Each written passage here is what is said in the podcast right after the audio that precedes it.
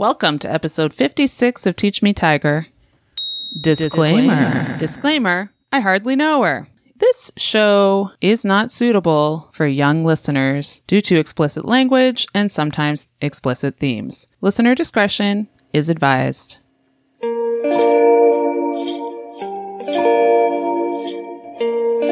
Hi, Tiger. Teach me, Tiger, how to kiss you. Whoa, whoa, whoa,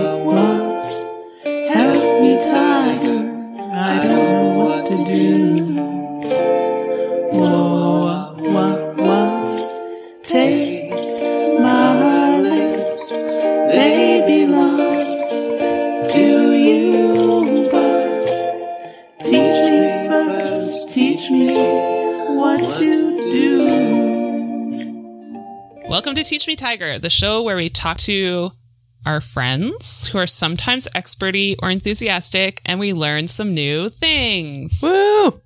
I'm Melody. I'm Liz. Sometimes we do shows in which we are experty because, as I always say, we have internet connections. Yep. And so Liz and I have both done some research and we will present our findings Oh, yeah. to all of you today. I've got mine here on my phone. Look at those notes. Whoa, you printed yours out. yeah, girl. Wow, yours are way more in depth than mine. I kind of just got really into it and got into like a deep dive. And then I had to like follow up on things that some people said. And like, I don't know. I just went down a deep hole, Leni Riefenstahl's hole. wow, I can't wait. Oh, so both of ours are going to be like, well, yours are going to be more related to the Nazis than mine, but mine have a touch of the Nazi.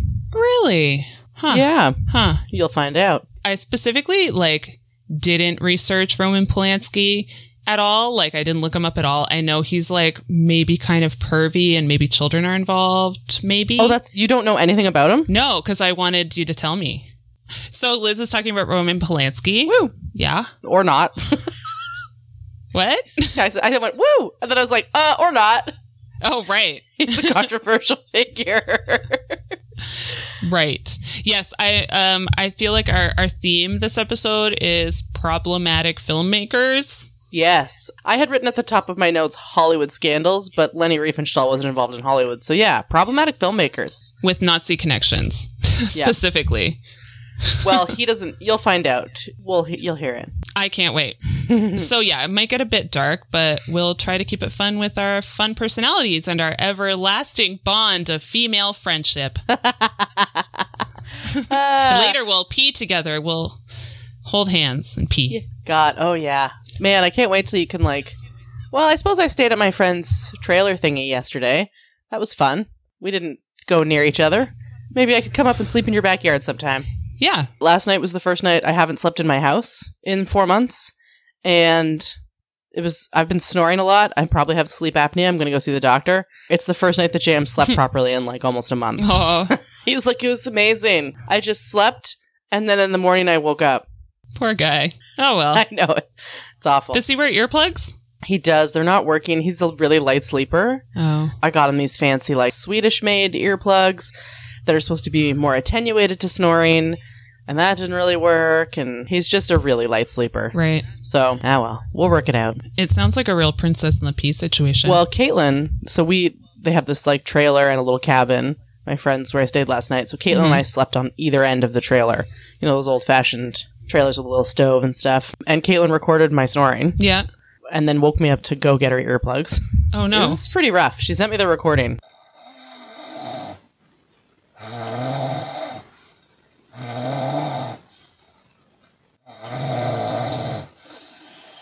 It's it sounds like I'm dying. Like it sounds like I don't I'm not breathing. If we have any experts on sleep disorders and sleep apnea listening right now, let's talk about it. Yeah, man. And the other thing is is that I, at first I was like, "Ah, JM, it can't be that bad. I don't feel tired." But now I'm starting to feel tired and taking naps on my lunch break at work. oh boy. right. So I might have to get one of those awful machines. I hope you're not pregnant. I'm not fucking pregnant. I'm not fucking pregnant, all right? Uh, okay, so was this adventure Would you call it a week peak? Oh, yeah, it was a pretty solid week peak. Oh, I also, this is another week peak. Should I just say it? Yeah, what's your week peak, Liz? I got another tattoo. It's like a magical space humpback whale. It's a little- beautiful. It's a little cartoony, but I kind of like it. I like it a lot. I love it. Yeah. I just got it yesterday, actually. It was a busy day. I like went and got it and then drove to my friend's house. Nice. Cool, huh? Yeah. I'm pretty happy. That was a week peak. It was fun to like get a tattoo, feel like a 17 year old, even though I'm 38. Yeah. Yeah. I, I'm about ready for another one, I think. Yeah. They're so addictive. I sat in the studio yesterday for two and a half hours with a mask on and everything. Everyone's wearing masks. Ugh. I know I hate them so much though. Yeah, it was. Uh, I mean, it, it was hard because this it's on the back of my forearm, so I actually had to lay flat Yeah. on the chair with like it's like a massage table with a hole. Okay. And I had to lay with my face in that and my arm back for two and a half hours, and it was really uncomfortable. Yeah, with like fabric over your mouth. yes, and so I kept on reaching underneath the table and pulling the mask away from my face a bit because I was having a hard time breathing. Yeah. and typically masks don't bother me. Like I don't have the like I can't breathe and all those like bullshit people who don't want to wear masks. But because of Right. just being in a little hole like this, I'm putting my hands around my my face. It was harder. yeah. And then, you know, we're both chatting. So, where are you from? Blah, blah, blah. The weird, like, hairstylist Oh, talk, God. but it's with a tattoo artist. So it's like hours Uh-huh. and hours and hours. Uh-huh. Oh, that's nice. Yeah, yeah. I work retail, but wearing the mask in the store, you're trying to like chat with people with this mask on and you can't always tell people's facial expression just from their eyes. So it's hard to like have a normal conversation with people. Plus, I drink coffee on my way to work and then I get there and I put the mask on and I'm like, oh my God, I smell like a dumpster and I'm breathing in my own coffee breath. it's the worst. I smell like a dumpster. I, I'm sure you don't smell like a dumpster. You're right. I'm a very sexy woman, obviously. Uh, yeah, it's it's tough, but um, obviously whatever works. yeah. That's my week peak. What about you? My week peak. It's actually from a couple weeks ago, but whatever. I got a new job that I'm starting in September. I've told you about it, Liz, but for our um, leagues of listeners, I'm going to be running a store. I don't want to get stalked, so I'm not going to say what store it is. How many people listen to this podcast? Um, 37. No, I'm kidding. It's more than that. anyway, I'm going to be running a store starting in September. And so I decided just at least for a little while, I'm not going to accept any new commissions because as you know, Liz, other people listening might not. I do commission based portraits for people. For money. Yeah, for money, but not enough money, like truly not enough money. And so for right now, I put a thing on my website. I took down the price page and put a thing that said I'm not accepting commissions. And what I'm going to do is I'm going to jack my prices because I end up working on things for like days and days and days and then charge like 200 bucks. So you know what? Yeah. I'm going to charge like 600 bucks. Yeah, you need to do it. And then not very many people will be able to afford it, but that's fine because I don't really want to do it anyway. No, that's that's the way to do it. You have to price yourself fairly. You have to ensure that you're getting paid well, or else you'll not want to do it. And it'll just be like you're getting paid like two bucks an hour. Yeah. Yeah. It's not enough at all. It's been pretty liberating to just be like, fuck it. I'm not going to do this anymore. Fuck that. Right? That's it's been the same with um photography. Yeah. For me, I still want to be a photographer and do photography things, but in terms of weddings and stuff, Yeah. I ha- like I'm just like I'm not going to do anymore. Yeah. Fuck it. See you later. and and the other thing is when I start working in September and getting a salary, I'm going to pay someone to do some of the podcast stuff that's hard. yes, Why not? like all of the editing. Maybe not all of it. I'm not ready to relinquish that much control, but I, I think I'm going to pay someone to like make the audio sound like top notch and take out all the ums and likes and stuff. And then I'll go through and do mm-hmm. like the rest of it. Mm-hmm, That's what I'm thinking. That's cool. Get someone to do the boring stuff that I hate. And it sounds like from this lady, because I actually met her a couple weeks ago, Yeah. the way she was describing it to me was that she was like, I just want the back area. That's like, I want uh, Melody's, all of her art to be back there. And I just really want, you know, her work to really take off. She could just have a gallery back there of all of her stuff. Yeah, well, part of the package is that normally she takes a 30% commission on art, but she's going to let me sell whatever I want that I've made at no commission. So I just take the money home, Sweet. which is pretty cool. So I'm going to make paintings that I want to make and make prints of stuff and just sell it at the store. That's nice. And fuck all, fuck all y'all. Fuck that noise. That'll be cool. Nice. Isn't that crazy? Yes. Congrats. Thank you. Liz, should we do an icebreaker? Sure. Roll up your sleeves, pull up your socks, reach on into Melody's box. Icebreakers. Okay. Reach your hand through the tunnels of the interweb and the intertubes. Oh, she's reaching her hand. I can see it. Oh, she's digging around in my box. um, I'm going to change this. We've done this question before because we've recycled some of them. So I'm just going to change the actions a bit. All right. Would you rather be compelled to give a wet willy to everyone you meet or be compelled to um wet willy or I'll keep this one. Give a wedgie to anyone wearing a mm, purple shirt. Wedgie. Yeah, less people. I feel like purple shirts are less popular. Okay, wait, black shirt. Still wedgie. All right. Yeah. Cool. Because otherwise I'd have to stick my finger in people's ears That's pretty gross After having for you. put- after having put it in my mouth and then have to do it again and again and again.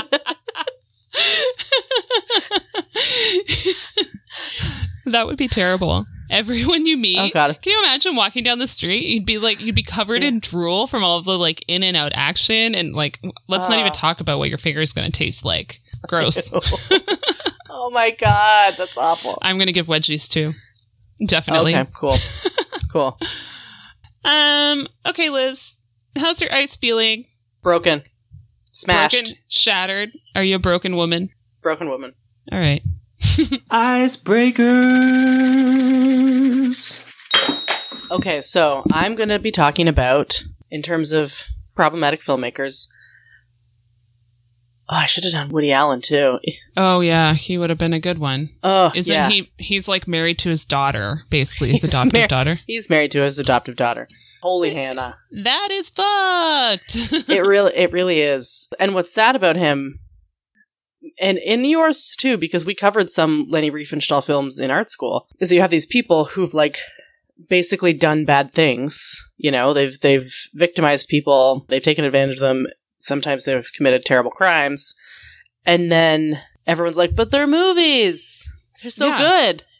I know. Like, Woody Woody- Allen still works lots. So does Roman Polanski. He just won Best Director at the César Awards in France this year. It's his fifth César. I'm gonna find out why that's such a gross thing for you to be telling me. In a minute. Yeah, you You tell me about him, right? Yeah, and so there's a lot of people who defend Woody Allen. There's a lot of people who defend Right. Roman Polanski because they make interesting movies. Woody Allen, I, there's a bunch of Woody Allen movies that I love. There's also a bunch that are really terrible. They both have that in common that they've made a lot of movies and they've made a bunch of stinkers, in my opinion, and a bunch of really good ones. right. okay, so Roman Polanski. I'm going to give you some background. All right. Roman Polanski was born August 3rd. It's almost his birthday. 1933 in Paris, France. Hey, my dad was born in 1933. Oh, same age. Hmm. Except your dad's a nice man. That's true. His birth name was Raymond Terry Liebling, and his mom and dad are from Poland, Mm-hmm. and they're Jewish. Uh, so Roman Polanski's Jewish, which is why the Nazis get involved here. Okay. Unfortunately, they moved back to Krakow in 1937, and within about two years, Poland is invaded by the German army. There's a ghetto of Jewish people in Warsaw, and there's a ghetto of Jewish people in Krakow. And what they mean by ghetto is that the Germans rounded up all the Jewish people and made them live in one particular, like, walled off section of Krakow and also in Warsaw. Um, so they ghettoized them. And some people stayed there for the whole war. Some people got sent off to the different camps and died. Some people got sent off to work camps and survived. So um, they moved back to Krakow in 1937. So really awful timing. So the family moved into one of the Jewish ghettos. Roman Polanski, or as his name was then, Raymond. I think he only went to school for six weeks before they kicked all the Jewish kids out of school. And there was a raid. His mother was taken to Auschwitz. She died not long afterwards, which is super sad. Mm-hmm. And uh, his dad was taken to a work camp called Mauthausen, which is scary because the Germans did shit like calculate how many calories they'd need to feed people to do 18 months of work. You know, like it was really methodical and crazy. So They were very mean to people. they were, yeah, it was a rough go. I mean, that's like an understatement, obviously, but yeah, really awful, yeah. terrible. Yeah. So Roman, little baby Roman, he was like 10. He escaped the Krakow ghetto in 1943. Um, and some Polish Roman Catholics hid him. And as you know, it's like a huge deal to, it was a huge deal to shelter a Jewish person during that time. They could have been shot, so it was really brave of them. And he got interviewed by a priest at one point, a Catholic priest. And he was kind of found out because he didn't know anything about hmm like he was just pretending, right? He didn't know anything about the Catholic faith. So basically, Roman Polanski lived out the rest of the war, randomly staying with people, living rough by himself, like on the street in the wilderness, and staying in foster homes. And he was like 10, 11, 12, which is crazy, Yeah. right? Yeah. So that's a rough start. Doesn't excuse anything, but it is kind of bananas. And if you've seen the movie The Pianist with Adrien Brody, Roman Polanski directed that, and it's about a Jewish pianist who basically survives the war by hiding in buildings, Right. like abandoned buildings, and he's starving by the end of it. It's really awful, and that's partly inspired by his own childhood experience. So thank goodness, when the war was over, his father survived the work camp, and so he was reunited with his father. And so that kind of ends the tragedy. Well, it doesn't quite actually. it ends the first kind of major tragedy of his life, which is that he had to survive the Holocaust and he lost his mom. So then, you know, his dad remarried to a woman he never really liked. Whatever. Wah wah. Broken home. Not broken home. Take that out. His mom died in Auschwitz right. but he didn't really like his his second wife, his dad's second wife.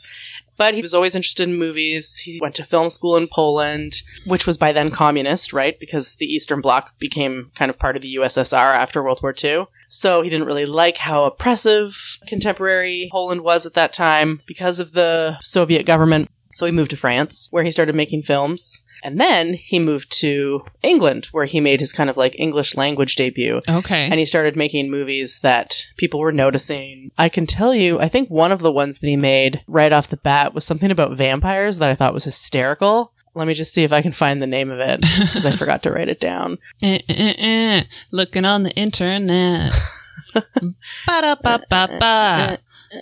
Looking on the internet, cut this out, cut this out. Fearless Vampire Killers. That's what it was. 1967, he made Fearless Vampire Killers, and that was like a silly movie, but basically it was one of the movies that he was getting some notice for in the States. hmm Um, and he made a bunch of French movies that people thought were really amazing. And so he made a movie in 1965 called Repulsion with Catherine Deneuve. Catherine Deneuve is like a huge star in France in the 60s and 70s. So he's doing well. Like he's become a well-known movie director. Does eventually move to the states, and I, I'm actually not clear on where he meets her, but he met, fell in love, and married a woman named Sharon Tate, and Wasn't she murdered? she was murdered. So in 1969, they were living in a, a house in Los Angeles that they had rented, and she was very pregnant. Yeah. Um, and the Manson family came to the house, and if you don't know who Charles Manson is, that's a whole nother podcast, but Google him. Uh, they actually thought that different people lived in the house. They thought like a film director that had rejected Charles Manson lived there Oh. but that person was gone and these new people were renting it. And so Roman Polanski's very pregnant, very beautiful wife, who he liked a lot, Right. um, was murdered by the Manson family. And she was like eight or nine months pregnant. Like it was really sad. So that's another horrible, tragic thing to have happen to him. that is. Whatever. Wow. I'm only saying that because while it is really awful and I feel bad for him and, you know, no one should have to go through that, Yeah. but I wanted to give you that background because I would feel weird not saying that. Right. the thing we're going to talk about now, I'm not excusing the bad thing that he did with the bad things that happened. Right. So this is neither here nor there, but Roman Polanski was a bit of a ladies' man. Like he never really was faithful to any of his wives. He doesn't really go for that. He thinks like men are manly and supposed to have many women in their lives. Right. Do you know if his like lady friends had many men in their lives? Right? I don't know. Hmm. Curious. I bet not, but I don't know. A few years pass after Sharon Tate is murdered. He's really sad, which makes sense. right. and enter a woman named Samantha Geimer. And I shouldn't say woman, Okay. I should say child, adolescent, How old? 13. Mm. So Sharon Tate was murdered in 1969. Samantha Geimer came into his life in 1977. So the incident happened in 1977. So that's eight years later. okay. A little background on Samantha Geimer. She was 13 when she met Roman Polanski. He was then 43. he's alive now, but he's he's an old man now. She's described her parents as stoners, sort of like Southern California free love hippies. You know, they weren't really too worried about anything, not really suspicious about stuff. Right. Her dad sold advertising for a magazine called Marijuana Monthly. okay. Yeah. And her mom wanted to be an actor, and she encouraged her daughters to pursue it as well. You know, like go to acting classes, get agents, be in magazines if you can. Absolutely. So her mom, as this aspiring actor, actually met Polanski at a party. And I don't know what the exchange was between them, but she knew who he was because he was well known at the time. Because he'd already made Rosemary's Baby, which is a really famous movie. He made that a year before Sharon Tate was murdered. He'd already made movies that were in the public eye, so like people knew who he was. Plus, he was the husband of Sharon Tate, so that really like people knew who Roman Polanski was. Right. So he said, "I'd love to take photos of your daughter for a spread that I'm doing in French Vogue." And For my portfolio. right. And she said, Oh, okay, of course. Like, and so she went home and told her daughter, and they were all like, Yeah, this is awesome. Let's do it. This is so cool. This is what we want. So she had her mom's permission to go. She got picked up by him, and he took her to Jack Nicholson's house. what? My Jack?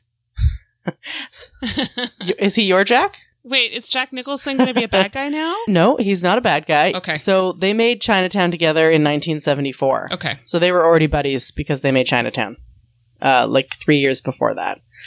Jack Nicholson was not at the house. He was on a skiing trip in Colorado at the time. Okay. And so they started doing the photos. Anjelica Huston, who was Jack Nicholson's live in girlfriend at the time, had been around and was kind of suspicious about what was going on because this was like a fairly young child. I assume I'm kind of mind reading here, but I can assume Anjelica Huston was like, WTF, Right. Roman.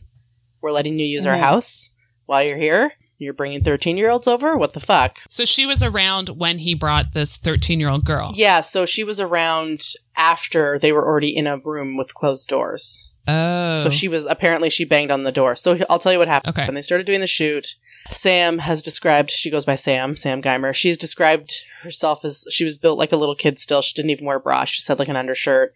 So Roman gave her champagne. He gave her half a Quaalude, which really Quaaludes barely don't exist anymore because they stopped making Is them. that what Cosby was giving people? It is, isn't it? I think he was giving them something like Quaaludes, but Quaaludes are really hard to get because they're they literally don't get made Right. anymore. So if you find some, hold them close.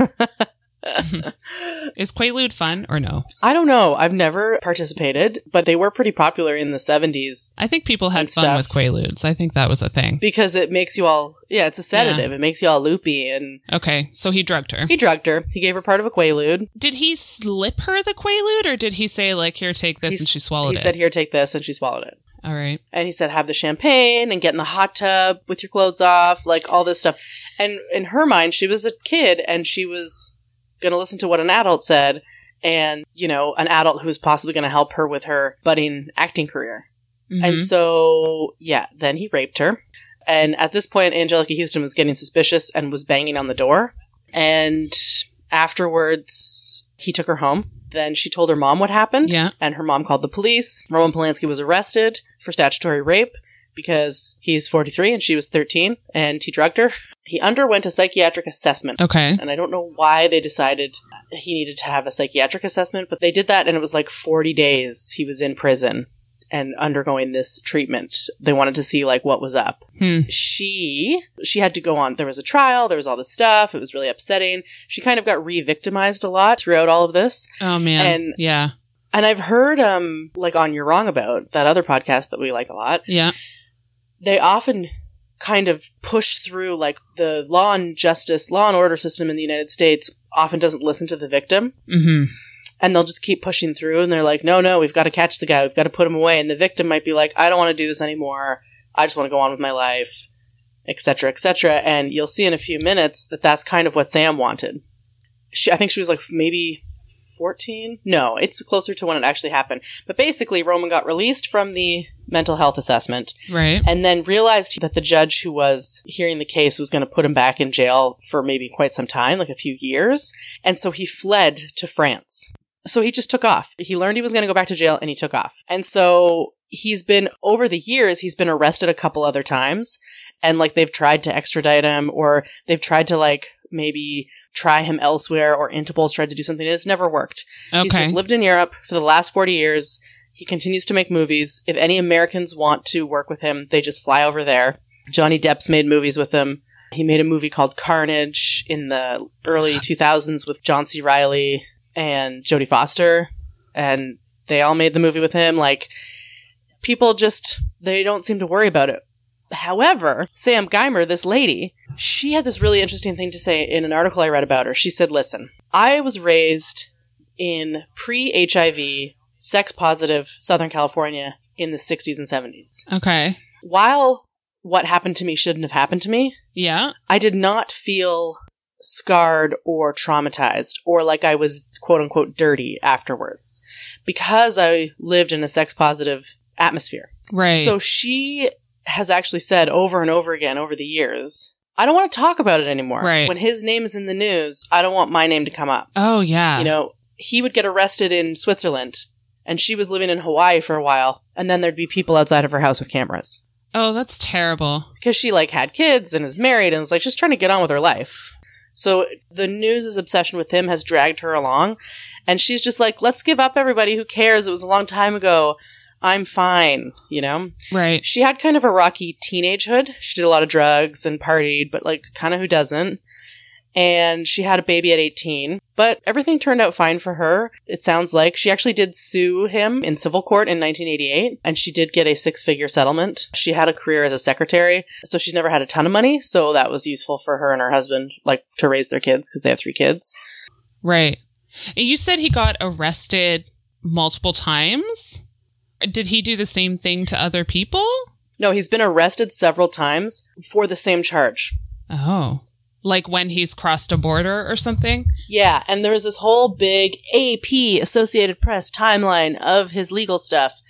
And it's really long, and I found it here, and maybe we could put a link in the notes so someone could read through it, but it's really long. Like the French authorities will arrest him one time, or the Swiss authorities will arrest him one time, or some prosecutor in Los Angeles will try and bring up some new evidence about what happened, but like Roman Polanski's still in France, so nothing's ever stuck. You know what I mean? Why are the French or the Swiss police arresting him there if they're not extraditing him? Like, I just don't get it. Neither do I. So 1978, Polanski, this is right after it happened. Polanski flees the United States on the eve of sentencing after learning that a Los Angeles Superior Court judge, Laurence Rittenband, intended to send Polanski back to prison. So he's like, fuck no, I'm leaving. So he leaves. Okay. Polanski wants the lawyer, he, he has his lawyers try and dismiss the charges against him, and his motion is supported by the victim, by Sam Geimer. She's, and that's in 2008. So Polanski in 2009 is arrested in Switzerland, and extradition proceedings begin. Okay. Oh god, it's just a mess. It's just a whole mess. As I'm reading through it, it's just a whole international mess of Switzerland, France, America. Like nothing. The the and his lawyers are really good. Yeah, because he's like mega rich. Yeah, so that's what it seems like. Like the Polish Supreme Court rules that Polanski will not be extradited to the United States. Like the Europeans don't want to extradite him, and the Swiss tried to, but it didn't work out. You know, and Samantha Geimer, the victim, she appeared in a courtroom in 2017, which is only three years ago, asking the court to end the case, calling it a 40 year sentence imposed both on her and the director. Right. And so, in the middle of all of this, he won Best Director for The Pianist in 2003. He's won five Césars, which are the, basically the Oscars of France. And in 2018, the Film Academy expelled Polanski and Bill Cosby. Okay. So, do you have any idea, like, what what does he say about it? Is he just like I do lip have. sealed? I know about this too. Okay, tell me. No, no. Um, so, so Samantha's like, yes, it happened. It wasn't consensual, but like, let's get on with it. I'm Yeah. fine. He has said that basically it happened. He even wrote about it in his autobiography, but that it wasn't rape, even though he was 43 and she was 13. right. And so that really reveals to me like he's he's delusional a little bit because he thinks that he had consent from a 13-year-old after he gave her champagne and part of a quaalude. Did he take the pictures that he said he was going to take? I mean, he fo- yeah, I have never seen one. Um, I don't know if they exist on the internet somewhere. They probably don't. But he was taking pictures. Sam said she he, he was photographing her. I'm Huh. sh- so he He's just like photographing this like 13 year old and being like, wow, I really feel chemistry with this girl. I guess so. Yeah. And I think Wow. it's kind of the same with people like um, Woody Har- Woody Allen. I almost said Woody Harrelson. Don't don't use Woody Harrelson's name in vain, Liz. Jesus. Sorry, Woody Harrelson. We know you're perfect and you live in Hawaii and smoke pot and do yoga. Um, So handsome. so handsome.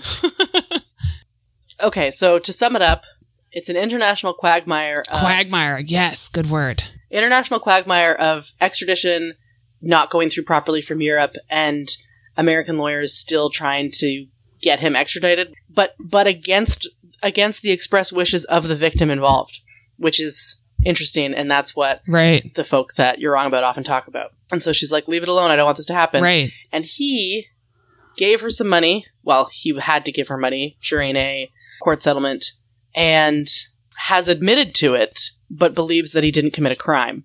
And actually sent her an email once that said, I am sorry for all that has happened over the last many years that you've been dragged through this, you and your family. Which I think is so bananas because she's fine with it, and that's fine. If she's fine with it, that's the most important thing. He's still a creep. Yeah. He's still a creep. He still had sex with a 13 year old. Yeah. So all of these like super giant celebrities go to work with him in France or Switzerland or wherever. Kate Winslet, John C. Reilly, Johnny Depp, Jodie Foster. Those are all I can think of right now, but there's more. Have you seen or read of any interviews where they're actually asked about like working with him?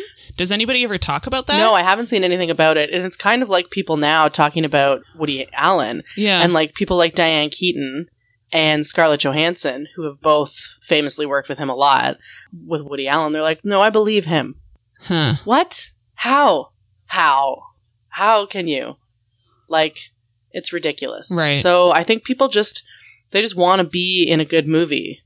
They want to like work with someone they think is super talented and they're just worried about their careers. Right. And now that they've already made these movies with them and all this stuff has come out, I mean, who knows how much they knew when they were really making the movie, you know? Yeah. But I mean people know pretty widely that he's a creep, right? Oh yeah, Roman Polanski, 100%. A- absolutely. People should have known. Woody Allen what did he do other than marry his daughter? I mean, what's so wrong So- with that? so his biological daughter so he married his adopted daughter right.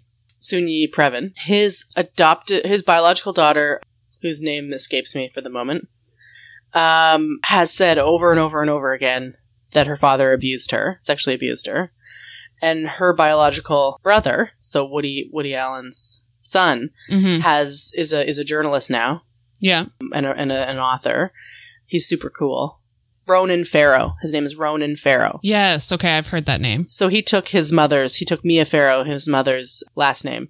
So Ronan Farrow has said, you know, I believe my sister. You should believe my sister. Right. And you shouldn't make movies with my father anymore. You shouldn't give him any more money. You shouldn't keep on, you know, helping him. Just because he's abused a child and potentially more than one child. And Scarlett Johansson came under pretty major fire because she's worked in a bunch, she's worked with Woody Allen a bunch of times. And she was like, mm, you know, didn't really believe Dylan Farrow, his daughter. So it's, ugh. It's the whole like men in power have power, you know? But the interesting thing about the Roman Polanski case is that other people have come out against him. There have been women over the last 40 years who said that he's done things to them as well. That would make sense because he's not going to do it one time. Mhm. Like that's not you don't just like get someone like drug someone and rape them once and then that's it. Just that one time. I don't think. It's it's very intentional. It's not like things got out of hand and whatever like and they were two 16-year-olds who got really drunk and then I don't know. You know what I mean? It's 43-year-old man giving drugs to a 13-year-old. That's intentional and pathological maybe? Like I don't know. Yeah, it's incredibly suspicious Yeah. and immoral. But it's the only kind of case, even though so other women have come out against him, but um, that's the case that has stuck to him for this whole time. No one else took him to court. I mean, maybe, but not that not that I found in my rigorous research. yeah, so that's that's, and I mean, Roman Polanski movies he's made. I should have done this at the beginning. Rosemary's Baby, The Pianist, Carnage, Ninth Gate, Ghostwriter from 2010, which is actually a really good movie with Ewan McGregor. Okay. But that means that Ewan McGregor made a movie with Roman Polanski as director. Uh, Kim Cattrall from Sex and the City is also in that movie. So they were all like, let's go to Europe and make a movie with Roman Polanski. It's weird, right? It's crazy. Yeah, totally. That does actually dovetail nicely into what I'm going to talk about because you're talking about people working with Roman Polanski because they want to be attached to like his projects because He makes interesting movies. of the notoriety that comes with Roman Yeah, that Polanski. too, probably. Oddly. That too, yeah, yeah. so Leni Riefenstahl, her whole thing is that she was known as like Hitler's filmmaker. Well, I'm going to get into it all, but it's sort of a question of was she just like an ambitious young woman who took advantage of like opportunities that were not afforded to women like ever at that time to do these huge projects and like make money and work in the field hmm or or what that was definitely an element hmm of what happened. Now, how she handled it is a totally different thing. Right, because was she was she like a hardcore Nazi, or was she just taking an opportunity? Exactly. Thank you for saying Right. what I couldn't say, Liz. You're welcome. Anytime. Okay, so I'm going to get into it. All right. I actually wrote down my sources this time because the last time we did one of these, you like said where you researched. And then I was like, Oh. I, I need to be like Liz. I can say mine too real fast. Okay. I'll tell you where I got my information. So, Okay. a Guardian article with Samantha Geimer, an AP News timeline of Roman Polanski's four decade underage sex case, which I only barely read and ham fistedly related back to you on the podcast, so I can give Melody that link. Another article on the website Deadline talking about Roman Polanski and Samantha Geimer's relationship. And then, of course, motherfucking Wikipedia. Yeah, Wikipedia. Wikipedia. I also used Wikipedia. Cool. Not exclusively, though. Me neither. I watched the documentary The Wonderful Horrible Life of Leni Riefenstahl, which is three hours long. Wow. You can find the whole thing on YouTube. It's very long, oh my god. uh, but interesting. And it it was um, good to practice my German because a lot of it's in German. It is subtitled, but it's three hours long and mostly German. So enjoy um if you watch it which you probably won't i read a new yorker article her obituary in the new york times and like a bunch of other online articles also in university i did a minor degree in german as you know and uh in my like second or third year german class i did an oral presentation like a group project and we talked about leni riefenstahl but I was partying pretty hard at the time, so I don't really remember it. So this was all fresh, pretty much. I was right there with you. Like literally. Literally, we lived together at that time. So Leni Riefenstahl is probably the most well-known female filmmaker in the Western world. I think she is. Actually, still to this day, even though you've got like Nora Ephron and like what's another female filmmaker, film director? Sofia Coppola. Sofia Coppola. Can we name any more than those two? Fuck. Yeah, it's not, Hollywood's not great for ladies being directors. Yeah. So she's probably the most well known, but also probably the most problematic. She's widely known as Hitler's filmmaker Wikipedia describes her as a German film director, actress, and Nazi sympathizer. So she would deny that title, although she was convicted of it in court. She would deny that, and she vehemently denied a lot of stuff up until she died. She basically, she kind of feels like she had nothing to do with the Nazis. Like she was just making art and Oh, doing her work and she wasn't a member of the Nazi party and it wasn't propaganda. It was just beautiful filmmaking or effective filmmaking. And she was very disappointed that they used it that way. Mm, I don't know. So, anyway, she died in 2003 at the age of 101. amazing. So she's most well known for her films made just before the war. The most most well known one is called Triumph des Willens, which means Triumph of the Will, and that was released in 1935, and Olympia, which was released in 1938. She won Best Foreign Documentary for Triumph of the Wills at the Venice Film Festival in 1935, and Olympia won Best Foreign Language Film at two festivals in 1938 and 1941. So her films were met with like great acclaim and accolades and awards at the time.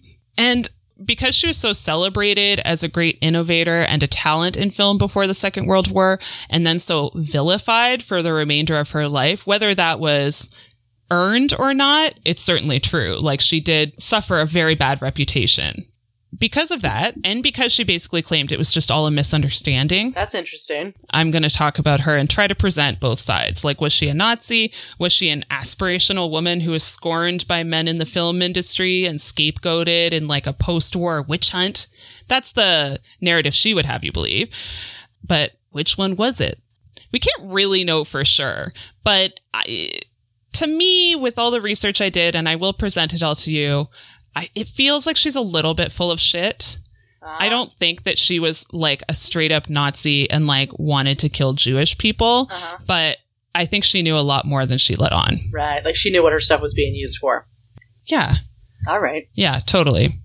So, little disclaimer before I get into it. I'm not a Nazi sympathizer. Neither am I. Oh, thanks for letting us know. Although I'm talking about the accomplishments and legacy of someone who's widely thought of as one, that doesn't mean that I believe in the Nazi ideations at all. Just putting that out there. I believe in. I know. I know you're not like that, Mel. Well, I know Nazi's the first thing that comes to mind when you think of me, Liz. Oh my god. In this day and age, it's so that we still have Nazis, like neo Nazis. It's Oh god, it's not even funny. it's wild, yeah. Anyway, I'm super not a Nazi. That's that. That's my disclaimer. Right on. okay, I am super not a Nazi. just putting that out there. Okay, I'm going to give you a little background. Leni Riefenstahl started out in dance. So at an early age, her mother saw a lot of potential in her and supported her artistic endeavors, while her father wanted her to do something more practical. He was like a plumber or something. And also Leni was very athletic from a young age. When she was 16, her mom enrolled her in dance and ballet at the Grimm Reiter Dance School in Berlin without her father's knowledge, and she became a star pupil there. When was she born? 1902. She's born in 1902, died 2003. So she went on to attend several dance academies and became known for her interpretive dance, which sort of made me laugh. Like, interpretive dance contemporarily is kind of a joke. Yeah, a little bit for sure. Mm, little bit, little bit. Anyway, she was known for her interpretive dance, and she toured Europe in a show with Max Reinhardt, who was a very big deal at the time, big producer guy. And both he and the fellow funding this show were Jewish. So I'm not sure that that tells us she's not an anti Semite, but she would probably use that in her defense. But there were I'm so guessing. many. There were so many wealthy, wealthy, well-educated, uh, business-owning Jewish people in Europe before the war hmm who were, you know, old families who'd been there forever. Yeah. Like Jewish people were integrated into all of Europe, right? And like so. Right. If you were going to do business or do stuff, you're probably going to be doing it with Jewish people. So I don't think that proves she's not a Nazi. No, but I think that she did sort of use that rhetoric a bit of like, oh, you know, I had Jewish friends and I worked with Jewish right, people. right. So I can't be a Nazi. Right. In doing her dance, she suffered a number of injuries that led to a knee surgery and ongoing knee problems. And according to her, this is what led her to falling in love with film. So she told this like very flowery tale about how she was at the train station running late, waiting to get to her doctor appointment on the train. And she saw a poster for this film. What's it called? For the 1924 film Mountain of Destiny. Oh. And she said she didn't even make it to her appointment. She just went straight to the theater and watched that film. She watched the shit out of it. and she loved it. Interesting. So she, afterwards, she arranged a meeting with the lead actor and then managed to get a meeting later with the film's director, Arnold Fanck. Arnold Fanck. It's kind of funny, like saying the German words in the context of this English presentation, but we'll, I'll try my best. Right. So she managed to get a meeting with the film's director, Arnold Fanck, and insisted that she be in his next film, which is what happened. So she was very tenacious. She like really fucking went after what she wanted and she got it hard. She did it. Well, and also like in 1924, the movie scene and the influential people in Germany, it wasn't that big, Yeah. right?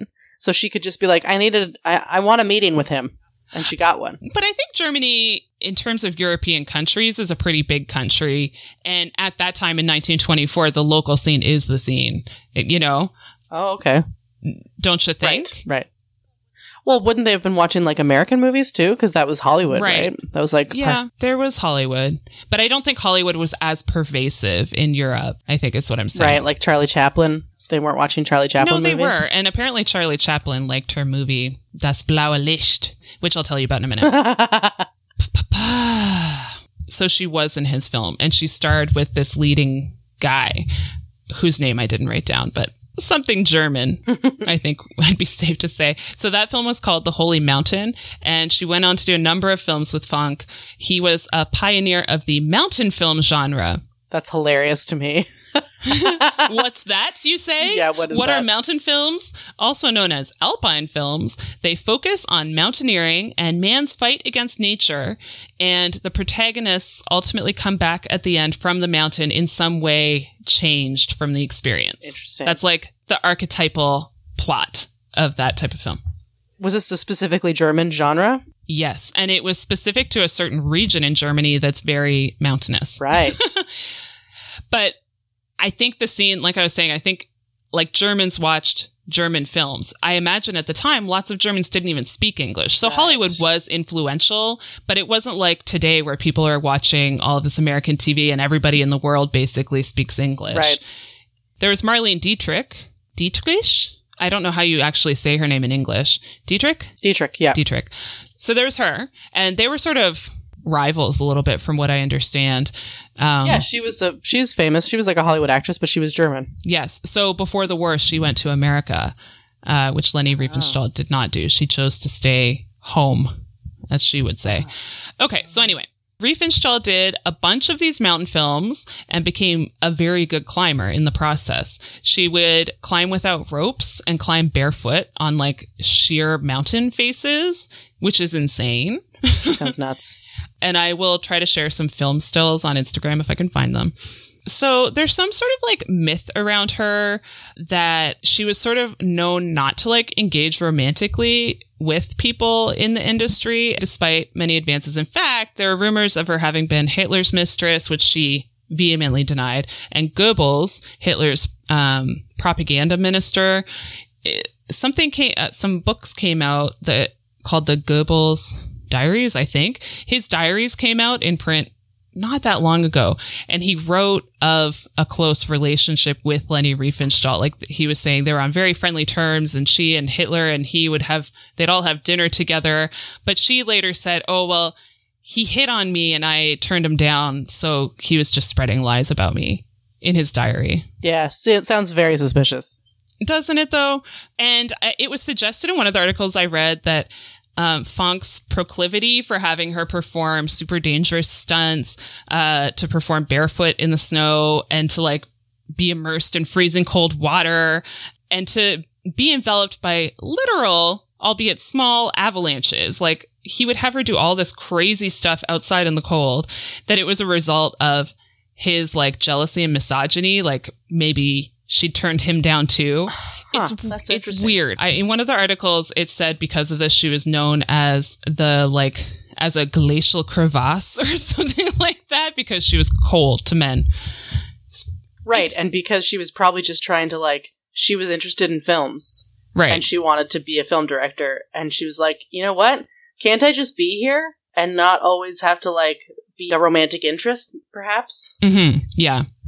So she eventually made her own film. It was another mountain film, Das Blaue Licht, which means the blue light in 1932. I've seen it. It is honestly kind of incredible. She technically was a very good filmmaker. She was she was very good at like angles and she'd use lots of like colored although it was all black and white she would use colored filters to make it look like nighttime or to like she talked about how outside the aperture does a thing like it closes really quickly does that make sense liz Uh, yep. so she would put filters on so that the aperture would stay open longer so that the the images wouldn't be so like sharp and crisp Yeah, so if you're outside and there's lots of light, then the little hole that opens and closes to let the light in, that's called the aperture or the shutter. I mean, there's the shutter and then there's the aperture. okay So the shutter is going really fast because the camera light meter is reading the light and it's like, whoa, there's a lot of light. Don't stay open for very long. We don't need light. And then she was basically putting l- filters over so that she could control the amount of light going in so she could make the film do what she wanted. Right. So she was manipulating it, knowing how to use the camera. So she knew how to use the camera well. Right. Yeah, she was very um technically savvy, I would say, and like a total perfectionist. I actually wrote here, Liz, what's an aperture? Thanks, Liz. You're welcome. Anyway, so this film did pretty well, even outside of Germany. It won the silver medal at the Venice Film Festival, and although according to Wikipedia, it wasn't universally well received, and for that she blamed the critics, quote unquote, many of whom were Jewish. So what I found with the Wikipedia article, they straight up say she's a Nazi sympathizer, and then everything is kind of geared towards proving that point. So I don't know about that statement. But Wikipedia 100% believes she's a full on Nazi. 100%. Eh, But then they do go on to say this, which would suggest she has Nazi leanings. In the 1938 re release of the film, two Jewish names were removed from the credits, and some say that that was at her behest. Around this time, she asked her the internet said her admirer and friend Julius Streicher, uh, who is the editor of Der Stürmer and a super rampant anti-Semite. He was hung in or hanged rather in 1946 for his war crimes. So she approached this guy she knew, Nazi guy, to help her with, as she puts it, the quote unquote demands made upon me by the Jew Béla Balázs. Balázs Riefenstahl's co-screenwriter on The Blue Light was an avant-garde film critic, and he was one of the names expunged from the credits to make what they called a Judenrein version. So that means Jew-free. Good God. They were scrubbing Jewish people from existence. Absolutely. hmm And so when he saw how well the film was doing, he wrote to her from his exile in Moscow to request his deferred payment from the film and was denied.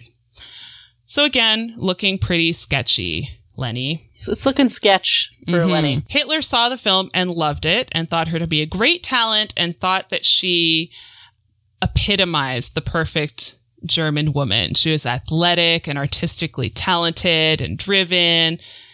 He like And she made movies about mountains and, and German mastery over mountains, which he loved that shit. Yes. All I know about him and his love of art, because he destroyed degenerate art, which was basically, and you probably know more about this than I do, anything that wasn't like a picture of a mountain and a stag, he was like, anything else is degenerate art, Right. burn it. Right. Yeah. So she had seen him speak in 1932. It was the same year it came out and the same year that he saw her for the first time, I guess, and was quite captivated with him as a public speaker, as many people were, but they, there was definitely a mutual admiration there. He arranged a meeting with her after which she was offered the opportunity to direct Der Sieg des Glaubens, The Victory of Faith, an hour long propaganda film about the fifth Nuremberg hmm. rally in 1933. And she said, sure, Hitler, sounds great. So she made it.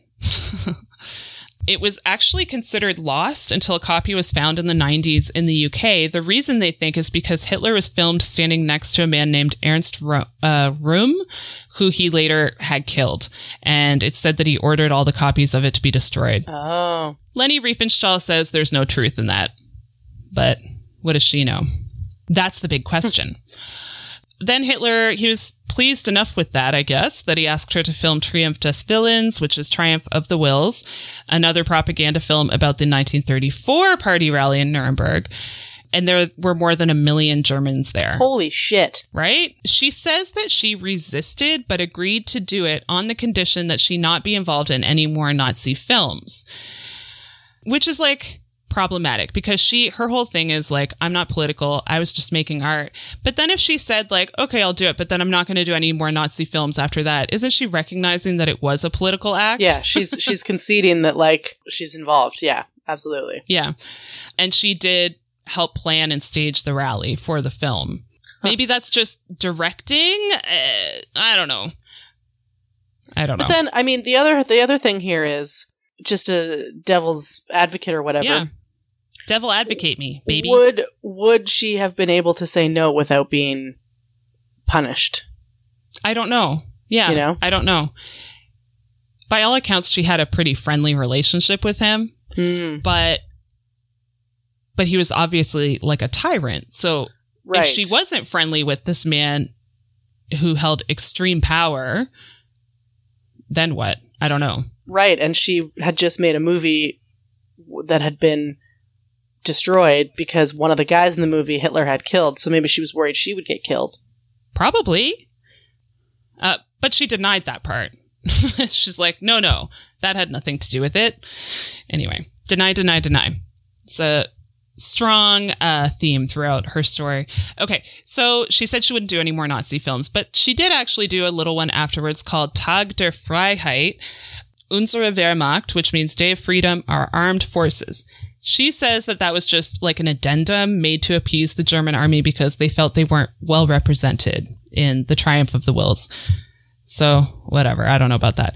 When questioned about like Hitler's ideas about Jewish people and Romani people and people of color, Gay people. gay people, she likes to mention that she had read Mein Kampf. I found this quote. I noticed that Hitler was glancing through a book on my desk. I saw that it was Mein Kampf. I had jotted such comments in the margins as untrue, wrong, mistaken. This is interesting, he said. You're a sharp critic. But then we're dealing with an artist. She has all these little bits that she likes to say to kind of uh Kind of cover her butt. Well, Like, yeah, I like- didn't agree with those things. Yes, exactly. She's like, you know, he wrote this thing. Most of it seemed really great and hopeful. And no, I didn't agree with his racial ideas, but I didn't think he was going to kill Jewish people, basically. Right. Okay, so her next project was Olympia. Hitler invited her to film the 1936 Summer Olympics in Berlin. It was supposedly funded by the International Olympic Committee, according to Riefenstahl, but actually it was paid for by a shell company that was entirely funded by the Third Reich. Oh my god. I don't think she knew that, but as I keep saying, what she knew and didn't know is what's always up for debate Right. in her story. This film was widely noted for its technical and aesthetic achievements. She used tracks. She did this in Triumph of the Wills as well. She used a lot of tracks to like do panning shots. Which wasn't wasn't used before. Not much. Like she brought it to prominence and made these sort of techniques popular with these films. But, you know, there are these amazing, well, well, no, I can say they're amazing. They're of a bad man, but there are these amazing shots of Hitler giving the speech where she had decided, like, you know, let's film him in the round. And so she had a track that went, it was like a semicircle around one side of him. She was very good at creating visually interesting shots and like imbuing the shots just with the angles and the movement, imbuing the shots with a lot of feeling. Like her whole thing was aesthetic, right? Right. So really, what you're saying is, and why I heard about her in when I was Mhm. doing my photography degree, is that she was she's responsible for a lot of techniques and angles and a visual language that we still use in film today, and oh, that no and that no one else had used before. I don't think she made any of it up completely, but she expanded on things that people had tried, I guess. And yeah, That's cool. did them really well and made them more commonly used. So yeah, she worked with the tracks to follow athletes' movements with the cameras. She played with slow motion. She filmed underwater. There are snippets in the sequences of movement where she would play a little bit backwards. Oh. Like she, there are shots of divers jumping and she'd taken the shots from below. And so then she would just have little snippets where the diver was turning backwards. She wouldn't actually show them like go back onto the diving board. It was just to like shake up the movement and make it really like dynamic. I've seen those clips and it's totally disorienting. It is. Because yeah. you don't even know what way's up, what way's down. It's really, it's all about the visual. It's all about the aesthetic. It's about like nothing else, as you're saying. Yeah, absolutely. And that's that's one of the main critiques of her work and that's also like her main defense. that it's all about aesthetics. Anyway, we'll get into the fascism stuff. Oh. But another thing she did is she would shoot from very, very high or very, very low. Mm-hmm. And while they were filming these Olympic events, they wanted, the cameramen wanted to have these holes dug like next to the track so they could get these really low shots of athletes. The pole vaulters, those were done from below and they're quite incredible. They're shot against the sky with all these clouds behind them.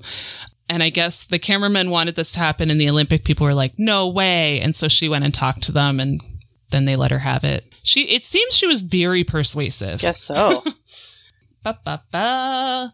Yeah, so many of the techniques were relatively unheard of at the time, as we were talking about, but it is pretty universally accepted that despite her sort of divisive history, she set a standard with this film and greatly influenced contemporary sports photography and coverage. Mm-hmm. You still see a lot of this stuff. Regarding Olympia, she denied Hitler having anything to do with it because, and I watched her say this in an interview, he didn't even like the Olympics. wow.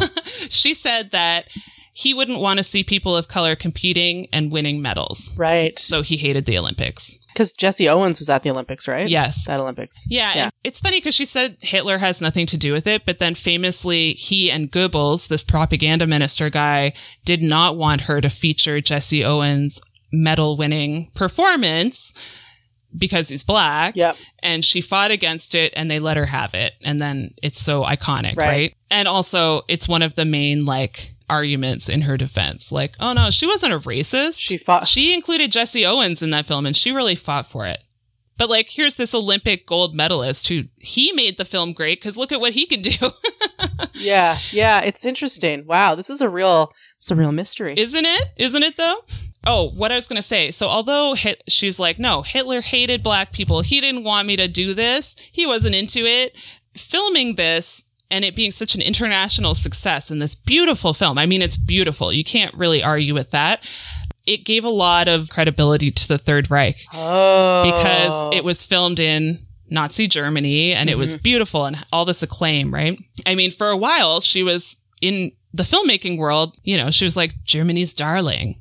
Everybody loved her. Right. And she was getting some cred overseas too. Yeah, totally. Olympia premiered for Hitler's 49th birthday in 1938, even though he hated the Olympics. Interesting. she, so she, after that, went on a publicity tour in America by ship because it was a million years ago and arrived in New York City November 4th, 1938, which was five days before Kristallnacht, which means the night of the broken glass. So do you know what that is? I do know it's when the German army or the German people, I can't remember which one, but I think the German military went out and like smashed and burned Jewish businesses. And so that's why they called it Kristallnacht because there's so much broken glass everywhere the next day. Yeah, yeah. And German authorities did not intervene. So it was paramilitary forces. I don't know how that's different from military. Maybe you can tell me, but it was paramilitary forces and civilians. And, but the authorities, the police did nothing. They just watched it. Right. So paramilitary means they are military like in that they have guns and and um, they are organized, but they are not actually a military like it wasn't the German army. The official German army. yeah, right? so it just means like like a like a terrorist group or something. Okay. This was SA paramilitary forces. So it was government endorsed because they were part Oh. of the SA. Gross. Yeah. Uh, The whole thing was sparked by a German born Jewish man in Paris killing a German diplomat. Allegedly. Like, who knows what really right. happened, but that's what they said it was about. But this like obviously Germany was a powder keg and they were like we're going to destroy every Jewish business in Germany. yeah. Because one Jewish man killed a German. a Jewish German man because one German man killed another German man. Really, Right. Yeah, totally. So 267 synagogues, 7,000 Jewish businesses were damaged or destroyed. 30,000 Jewish men were arrested and incarcerated in concentration camps during that event. And it was widely reported and sent shockwaves around the world. People thought Hitler was doing great things. I mean, like maybe he's a little eccentric, but he seems like a strong leader. The German people love him. And then people were like, what the fuck is happening in Germany? Like this shit Right. is not good. And Leni Riefenstahl, she claimed that when she heard about this, she was like, no, that couldn't be true. That couldn't be possible. Like Hitler was behind this? No, it's not true. And so then all the American media outlets were like, what the fuck is wrong with Leni Riefenstahl? Like she's denying that this happened, but she later she's like, no, I just couldn't believe that it was possible. So that's interesting. So she was basically like the voice of the German people Yes. because she just happened to be in the states on a press tour. yeah. Which then f- was a total flop because this all Oh, happened. yeah, I bet. And well, on this press junket, she even continued to speak glowingly of the Führer. Führer. Just she fucking she fucking loved Hitler. Wow. Anyway, September 1st, 1939, when Germany invaded Poland, she was photographed wearing a military uniform with a pistol on her belt with German soldiers. She was in Poland as a war correspondent. So again, this was like state funded. She was sent there with like her best filmmaking team to document it. On the 12th of September, while she was in the town of Konski, 30 civilians were executed in retaliation for an alleged attack on German soldiers, and they literally dug pits and buried them there. Like it just horrifying stuff. So she and she was present. She was there. An eyewitness testified that Riefenstahl had a sobbing fit when she saw them open fire on civilians. And she later claimed to have been so upset by the experience that she asked for permission to abandon the assignment and return to Berlin. In reality, however, she hitched a ride on a military plane to Danzig, where she lunched with Hitler. She says he expressed shock and anger at the story, and she accepted his invitation to hear the victory speech in which he blamed England for the war. There's just so much contradictory stuff where she's like, I-, I was so upset I got out of there. And then she's like, but then I had, then I had lunch with Hitler, told him about what happened. Then I went to a speech after. Right. I don't know. Yeah. It, It's, it'd be hard though because, like I said before, how can she go against him without just she just would have been murdered? Yeah, maybe.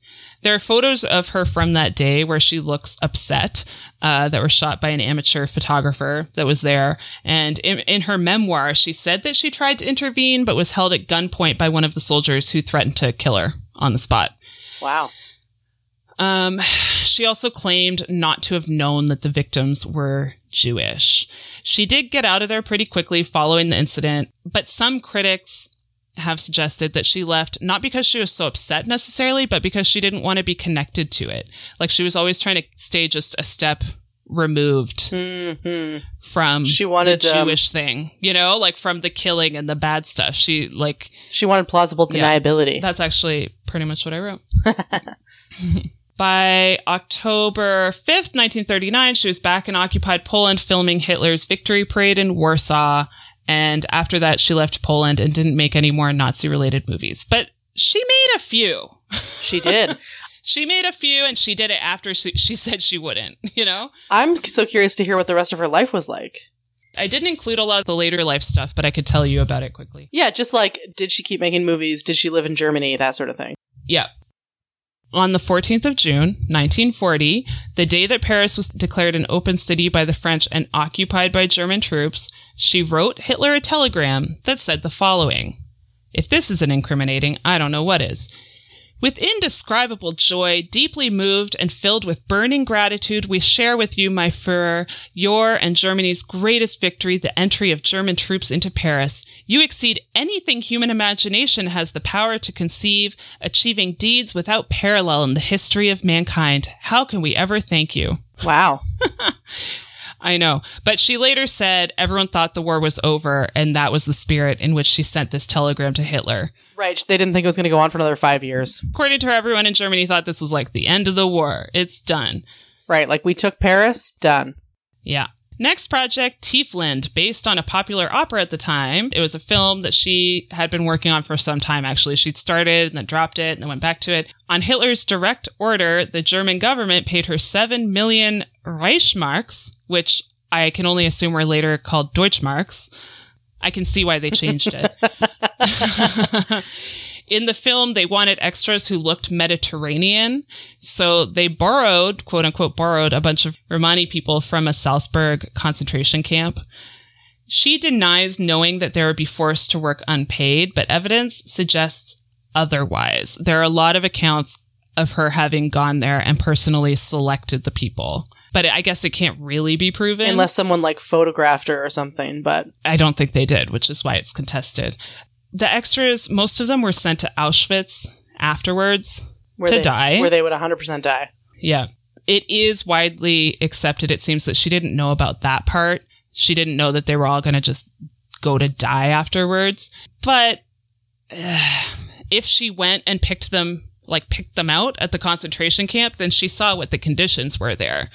You know? Yeah, that's pretty damning. Yeah. In the 1980s, a woman named Nina Gladitz, a documentary filmmaker, located a few of the extras who had made it out alive, and they testified that Riefenstahl, accompanied by a police escort, had indeed chosen them herself. Wow. So here's what she says about her involvement with Hitler, which I've already touched on a bit, but she, her whole thing is she separates art and politics. She doesn't think they have anything to do with one another. Um, she says she had full artistic control over her films and she didn't create them to be propaganda. They were just, it was visual art. Pure aesthetic, as we've talked about. Yes. Which is nothing lives in a vacuum, Leni. right?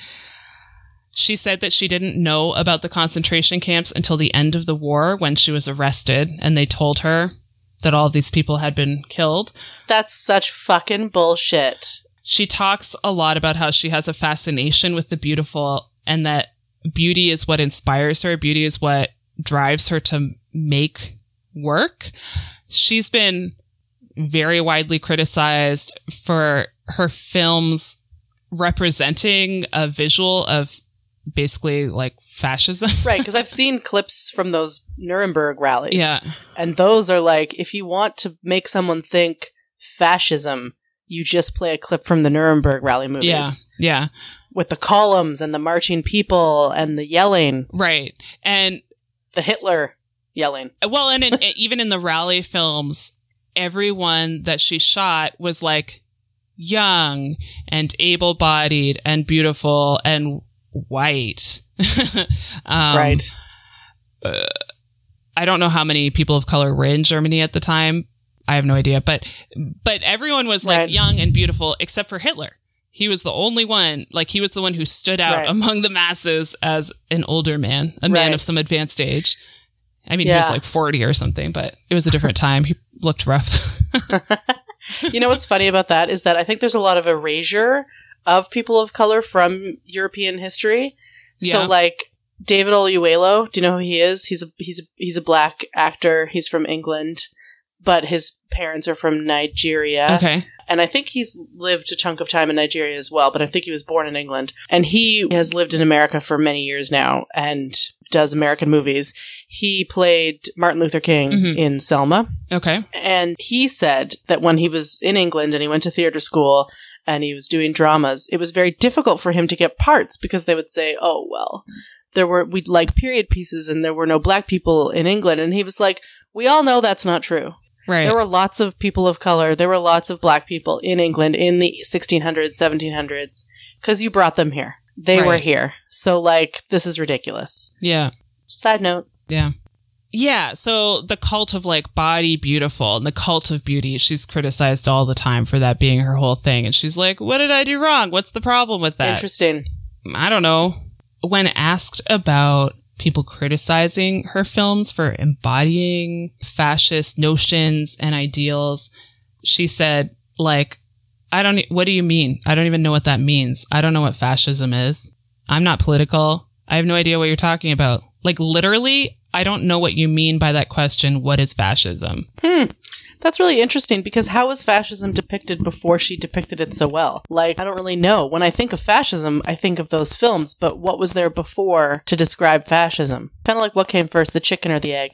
Well, there were earlier propaganda films that other people made Oh, okay. for other regimes, Oh, okay. but her argument is always just, no, it's art. I like pretty things. I don't know what you're talking about. It's totally separated. And my idea of beauty is what you see there on film. Right. So on meeting Hitler, she said, here are some direct Leni quotes. It was the biggest catastrophe of my life. Until the day I die, people will keep saying Leni is a Nazi, and I'll keep saying, but what did she do?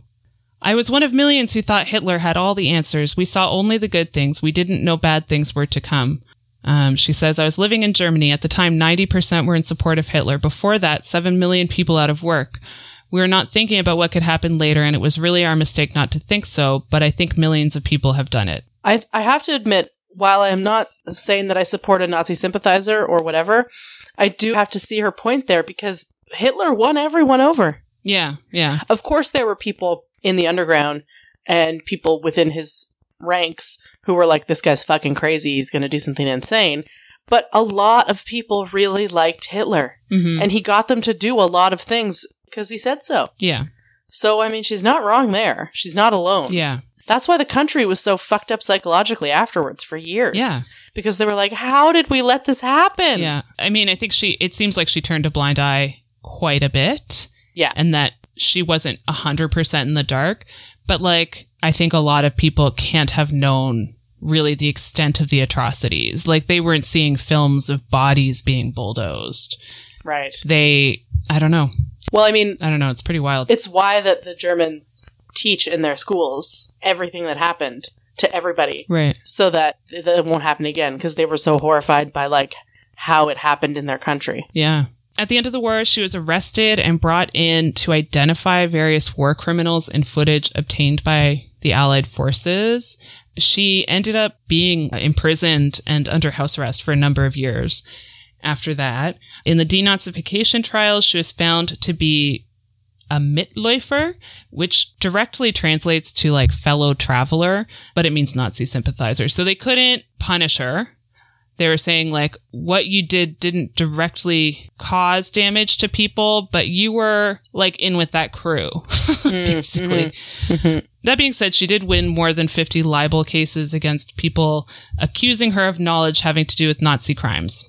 So, you know, in court, they agreed that like you didn't know the extent of it. Right. Critics say that she created and perpetuated the idea that she was a victim of the time, that because she was a successful and ambitious woman, she was vilified and treated unfairly, hmm. even like even throughout her career, but especially afterwards. Uh, and at best, she was criminally ignorant and opportunistic, hmm. Hmm. which I think obviously she she was definitely opportunistic. Oh, and when they arrested her, they confiscated her film equipment and her actual film, and she didn't get it back for many years later. So she did not make another feature film again Ever. after that. No. So she didn't work for a long time. Later in life, like when she was in her 60s, she first she did a project in Kenya about the slave trade called Black Cargo, but it never got released. I'm not sure exactly what happened. She almost died in some sort of helicopter crash Wow. uh, was that in Kenya or Sudan? Now I don't remember which country that was in because after Kenya, she went and lived in Sudan with the Nuba people, and she was there on her own for like eight months. She lived with them, Okay. and she sort of says like, "Oh, I wasn't going there to document these people. I was traveling, but of course I'm documenting them because that's just what I do." But she ended up publishing a coffee table book of her photographs of these people Oh. which is uh, I don't know. Is it something you can still find and look at? Oh yeah, I'm sure you can. I'm I can't remember what it's called. Hang on, internet. I'm gonna look it up too. um, Susan Sontag, who's a I know who she is. art critic, right? Mhm. Like famous art critic. She wrote a whole essay about these Nuba photographies and was like, it's just more fascism, more cult of the body, cult of beauty. She talked about how Leni Riefenstahl pictured the men as all being these like perfect, beautiful, physical beings, and the women were sort of in the waiting for the men. Yeah, I can kind of see it. I can kind of see it. I mean, she definitely didn't take photographs of anyone who wasn't like ripped. Yeah. Huh. Interesting. The Last of the Nuba, it was called. Wow. And then it's like, I don't know. It feels kind of colonial. This like white woman going and living with Oh, these yeah. people and then profiting off of their Oh, yeah. I mean, they liked her. They she lived with them for a while. They were definitely on friendly terms. But I don't know. Do you think she sent the money from the book back to them for like Yeah, pr- probably not. whatever? I don't know. I doubt it. and then way later, she got into scuba diving. So she hired this gentleman, Horst Kettner. After the Nuba stuff, she hired this camera guy and trained him on how she wanted him to operate the camera, Horst Kettner. He was 20 and she was 60 and they, I think it started out as a working relationship and then became romantic and then they were together until she died at the age of 101. Wow. So, and he was like 40. Isn't that crazy? Can you imagine being no, he would have been 60 when she died. Can you imagine like being 40 and married to an 80 year old? That's so wild. No, anyway, no, um, not at all. so she trained him on camera work and they ended up doing this project together. They got certified as scuba divers. She's the oldest. I think she like has broken records as the oldest scuba diver. She actually lied to get her certification because she was too old to do it. So she told them she was 50 and she was actually like 80 or something. and they did a bunch of underwater photography and filming and Neat. made a And so she made money through imagery and like photography. She continued to do that. yeah, eventually. I just don't understand how she was paying her bills. I mean, I think she was just doing it for fun. I don't know like what she was worth after the war. I know like uh, her stuff was taken away, but then eventually given back. And I don't know, like, would she have lost all of her money when she was arrested or would it still just be in her bank Right. accounts? I don't know. Cause she made a lot of money off Hitler. right, right. And a lot of that might be money that would be taken away. I don't know. Unless she put it in a Swiss bank account. Maybe. well, no, but seriously, the Swiss have faced criticism. Oh, you're not making a joke. No, the Swiss have faced criticism for protecting Nazi money Oh, because they were neutral, right? right. Huh. In the war. Yeah. So if a Nazi put a bunch of money there, people would be like, "Hmm, money that he probably stole from the Jewish people of like wealthy Jews, right? Right. Right. Yeah, so she she kept making stuff eventually and she released a film uh this like wildlife whatever. I don't need to tell you. You can you can just go google what it's called, but she released this film uh with underwater imagery on her 100th birthday. She died the day after 100 No, no, that's not true. The day after her 101st birthday celebration, she became ill and then she died shortly after that. She I guess she had cancer for a while. She died of cancer ultimately. Wow. Where and she lived in Germany her whole life? Uh I believe so, yeah. Well, I mean she lived in Africa for spurts, but I believe her home base was Germany. Yeah. Amazing. Yeah. Leni Riefenstahl. That was really good. Did she? Didn't she? Who knows? That was really good, Mel. Thanks. I feel like it's just so much information, but it's hard to leave any out because it's I don't know. Mostly feels relevant. Yeah, no, it all was very relevant. I think she did. Yeah. That's my that's Yeah. my guess. Oh, and funny thing, this three hour documentary, The Wonderful, Horrible Life of Re- Leni Riefenstahl, which is pretty interesting, even though it's three hours long and mostly German, she, uh, commissioned it. Like she produced it or whatever. Yeah. That's hilarious. Yeah. I found that out like at the very end of my research. I'm like, of course she did. Of course. Leni, classic Leni. Classic Leni. Always trying to get spin that media. Spin, spin, spin, Leni. Yeah, cool. Well, I didn't know that stuff about Roman Polanski. I didn't know that stuff about Leni Riefenstahl. That was really interesting. Thank you. Yours was very interesting too. Thanks.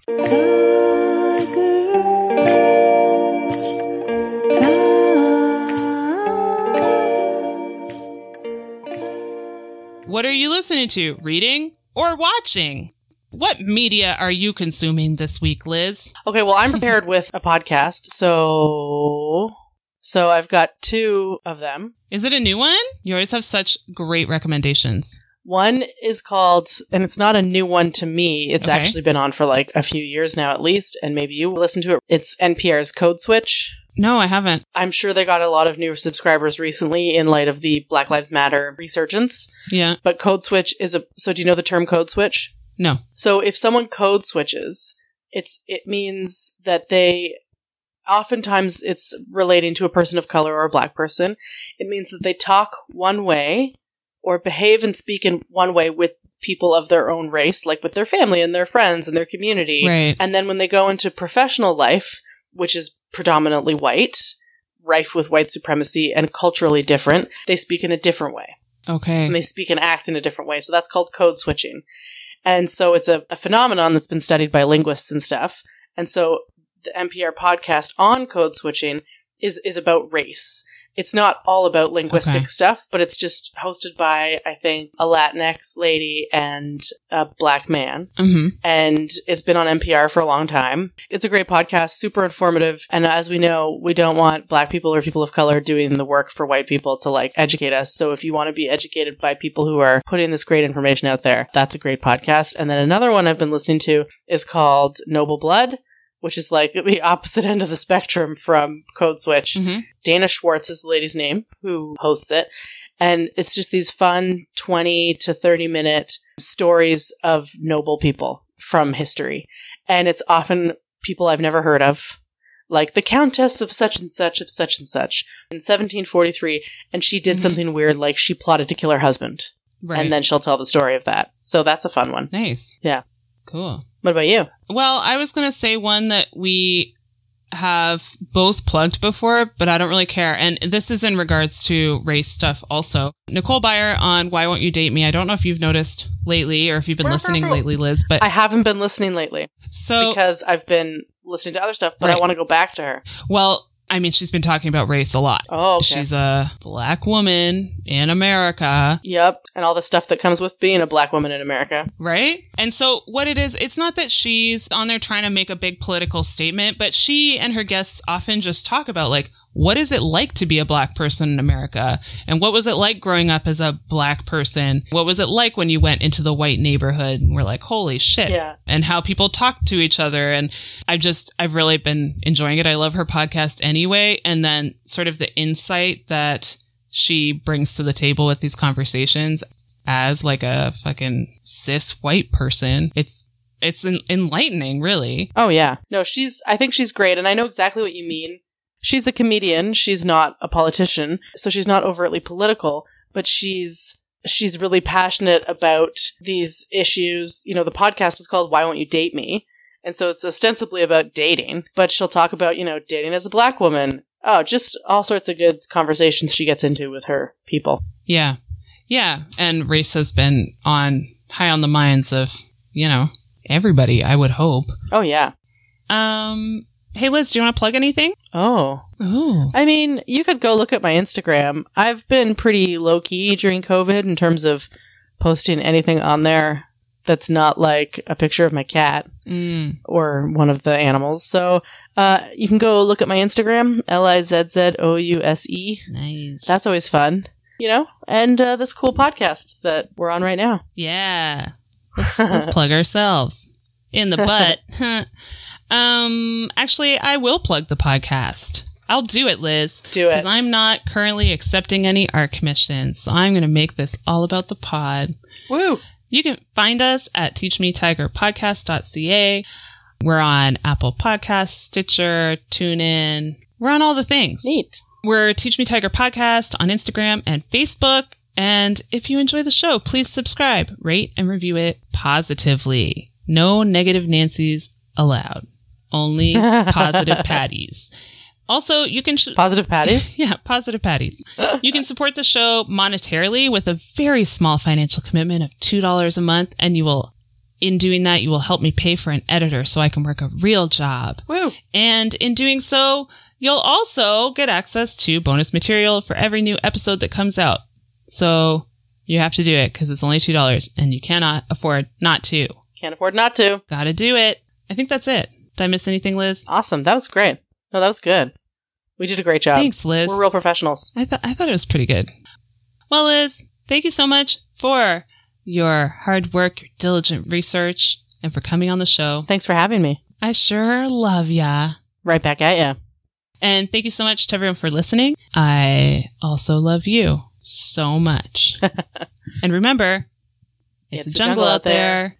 Nice. Teach me, tiger, how to tease you. Whoa, whoa, whoa, whoa, whoa. Tiger, tiger, I wanna squeeze you. Whoa, whoa, whoa, whoa.